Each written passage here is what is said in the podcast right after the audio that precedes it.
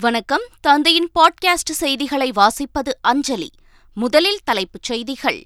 குடியரசுத் தலைவர் முர்மு மற்றும் பிரதமர் மோடியை இன்று சந்திக்கிறார் முதலமைச்சர் ஸ்டாலின். கைகட்டி வாய்ப்பொத்தி உத்தரவு கேட்டு காவடி தூக்க டெல்லி செல்லவில்லை என முதல்வர் ஸ்டாலின் கருத்து. தனது கொள்கையில் குறைந்தபட்ச சமரசத்தை கூட செய்து கொள்ளாது திமுக சனாதன சக்திகளை வீழ்த்துவோம் என்பதை நானும் வழிமொழிகிறேன் என்று திருமாவளவன் பிறந்தநாள் விழாவில் முதலமைச்சர் ஸ்டாலின் உறுதி. அதிமுக பொதுக்குழு கூட்டத்தை எதிர்த்து ஓ பன்னீர்செல்வம் தொடர்ந்த வழக்கு. இன்று தீர்ப்பு வழங்குகிறது சென்னை உயர்நீதிமன்றம். காவல் உதவி ஆய்வாளர்களுக்கு பதினைந்து நாட்களுக்கு ஒருமுறை ஒரு நாள் விடுப்பு. தமிழக அரசு உத்தரவு. தேசிய கல்விக் கொள்கைக்கு ஏற்ப புதிய பாடத்திட்டம் உருவாக்கப்படும். பாடத்திட்டம் தயாரிப்பு கருத்து கேட்பில் பங்கேற்க பொதுமக்களுக்கு மத்திய கல்வித்துறை அமைச்சர் தர்மேந்திர பிரதான் அழைப்பு. யுக்ரைன் மற்றும் தைவானில் பதற்றமான சூழலுக்கு அமெரிக்காவே காரணம். ரஷ்ய அதிபர் புதின் குற்றச்சாட்டு. முதல் ஒருநாள் போட்டியில் நெதர்லாந்தை வீழ்த்திய பாகிஸ்தான். பதினாறு ரன் வித்தியாசத்தில் வீழ்த்தி அபாரம். இனி விரிவான செய்திகள். போலீசாருக்கு வார விடுப்பு அளிக்கப்பட்டுள்ளது போல் உதவி ஆய்வாளர்களுக்கு பதினைந்து நாட்களுக்கு ஒருமுறை ஓய்வளித்து தமிழக அரசு உத்தரவிட்டுள்ளது.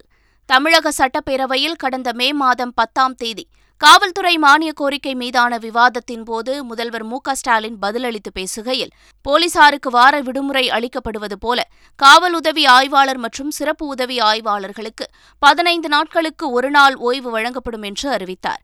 இதைத் தொடர்ந்து டிஜிபி சைலேந்திர பாபுவும் அந்த அறிவிப்பை நடைமுறைப்படுத்த பரிந்துரை செய்திருந்தார். அதை ஏற்றுக்கொண்ட தமிழக அரசு சிறப்பு உதவி ஆய்வாளர் மற்றும் காவல் உதவி ஆய்வாளர்களுக்கு பதினைந்து நாட்களுக்கு ஒருமுறை ஓய்வு வழங்க ஒப்புதல் அளித்து உத்தரவிட்டுள்ளது.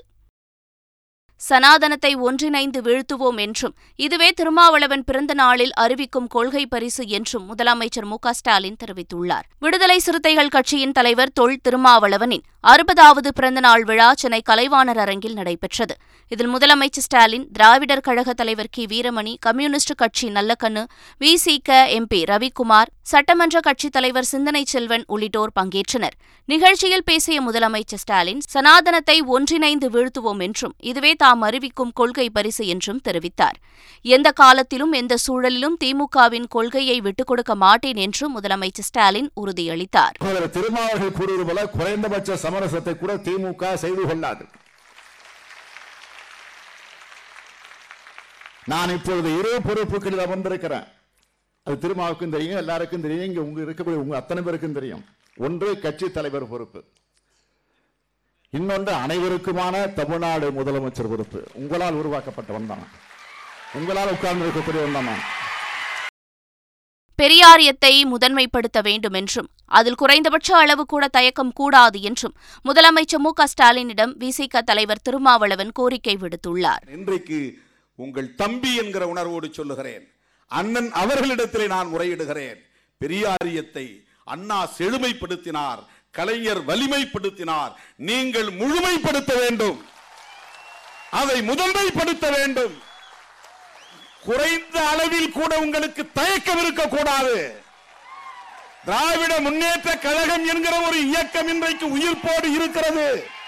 என்று சொன்னால் அது வலிமையோடு இருக்கிறது என்று சொன்னால் ஆறாவது முறையாக அது மீண்டும் ஆட்சிக்கு வந்திருக்கிறது என்று சொன்னால் சனாதன எதிர்ப்பு தான் அதற்கு அடிப்படை காரணம். பெரியாரியம் தான் அதற்கு அடிப்படை காரணம். அதை யாரும் மறுத்துவிட முடியாது. கருத்தியல் தெளிவுள்ளவர்கள் யாரும் இதை மறுத்து பேச மாட்டார்கள். தமிழக முதலமைச்சர் ஸ்டாலின் ஒருநாள் பயணமாக டெல்லி சென்றார். டெல்லியில் குடியரசு துணைத் தலைவர் ஜக்தீப் தன்கரையும் குடியரசுத் தலைவர் திரௌபதி முர்முவையும் சந்தித்து வாழ்த்து தெரிவிக்கும் முதலமைச்சர் ஸ்டாலின். மாலை பிரதமர் மோடியை சந்திக்க உள்ளார். இந்த பயணத்தின் போது நீட் விலக்கு மசோதா ஜிஎஸ்டி நிதி நிலுவைத் தொகை உள்ளிட்டவை குறித்தும் புதிய திட்டங்கள் குறித்தும் முதல்வர் வலியுறுத்த உள்ளதாக கூறப்படுகிறது. இதனிடையே டெல்லிக்கு செல்வது காவடி தூக்க அல்ல என்று முதலமைச்சர் ஸ்டாலின் தெரிவித்துள்ளார். ஒன்றிய அரசுக்கும் மாநில அரசுக்கும் தான் உறவு உள்ளது என்றும் திமுகவிற்கும் பாஜகவிற்கும் அல்ல என்றும் விடுதலை சிறுத்தைகள் கட்சித் தலைவர் திருமாவளவன் பிறந்தநாள் விழாவில் அவர் கூறினார். கைகட்டி வாய்ப்பத்தி உத்தரவு என்ன என்று கேட்பதற்காக போறேன். கலைஞர் நானு.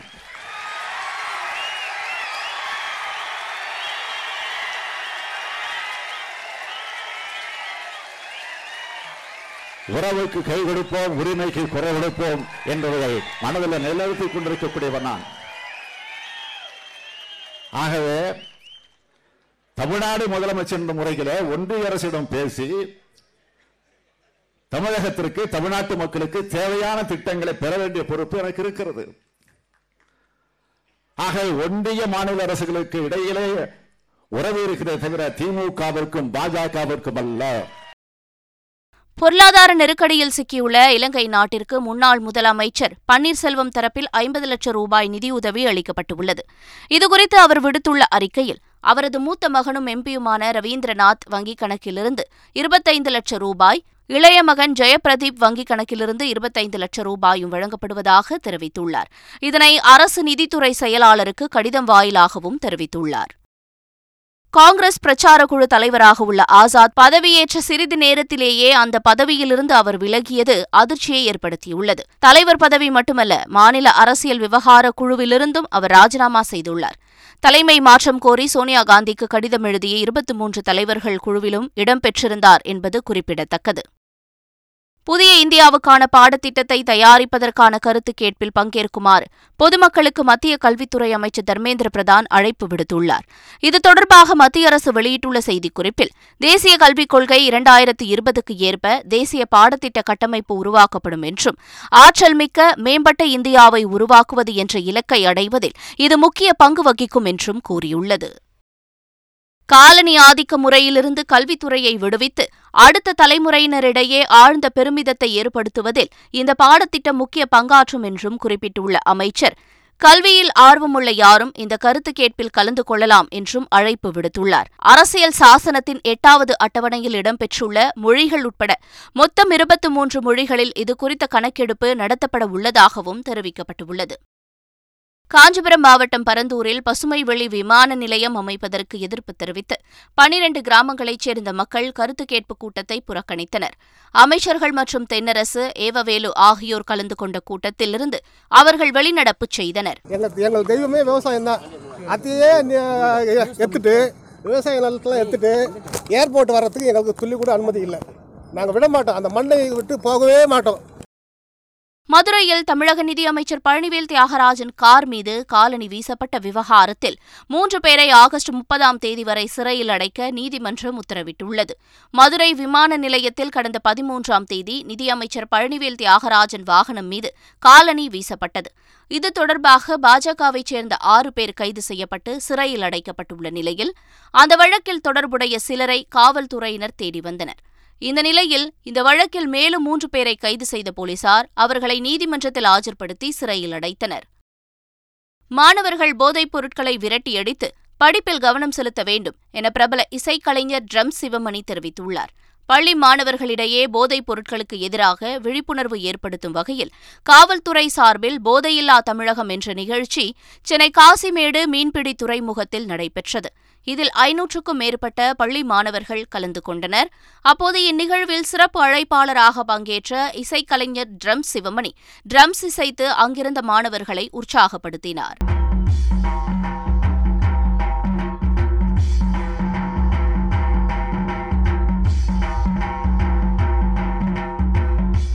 ஃபோக்கஸ் பண்ணும்.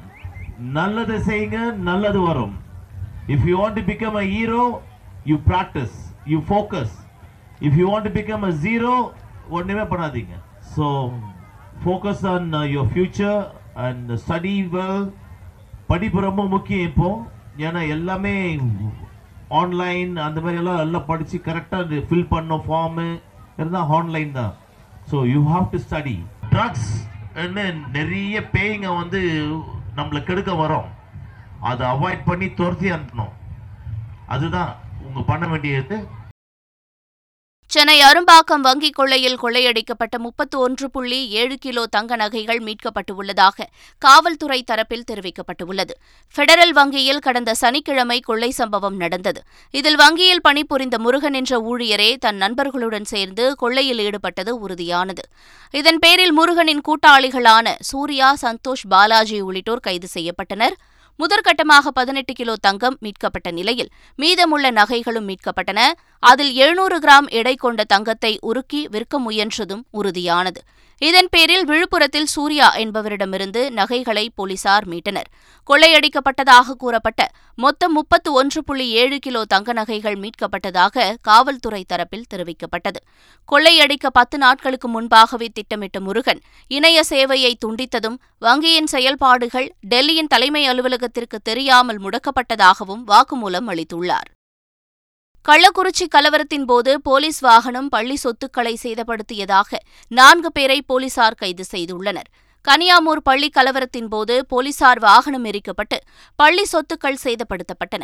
இந்த விவகாரத்தில் ஏர்வாய்பட்டியனம் கிராமத்தைச் சேர்ந்த சந்தோஷ் பள்ளிப்பட்டு கிராமத்தைச் சேர்ந்த நவீன்குமார் உள்ளிட்ட நான்கு இளைஞர்களை சிறப்பு புலனாய்வு போலீசார் கைது செய்தனர்.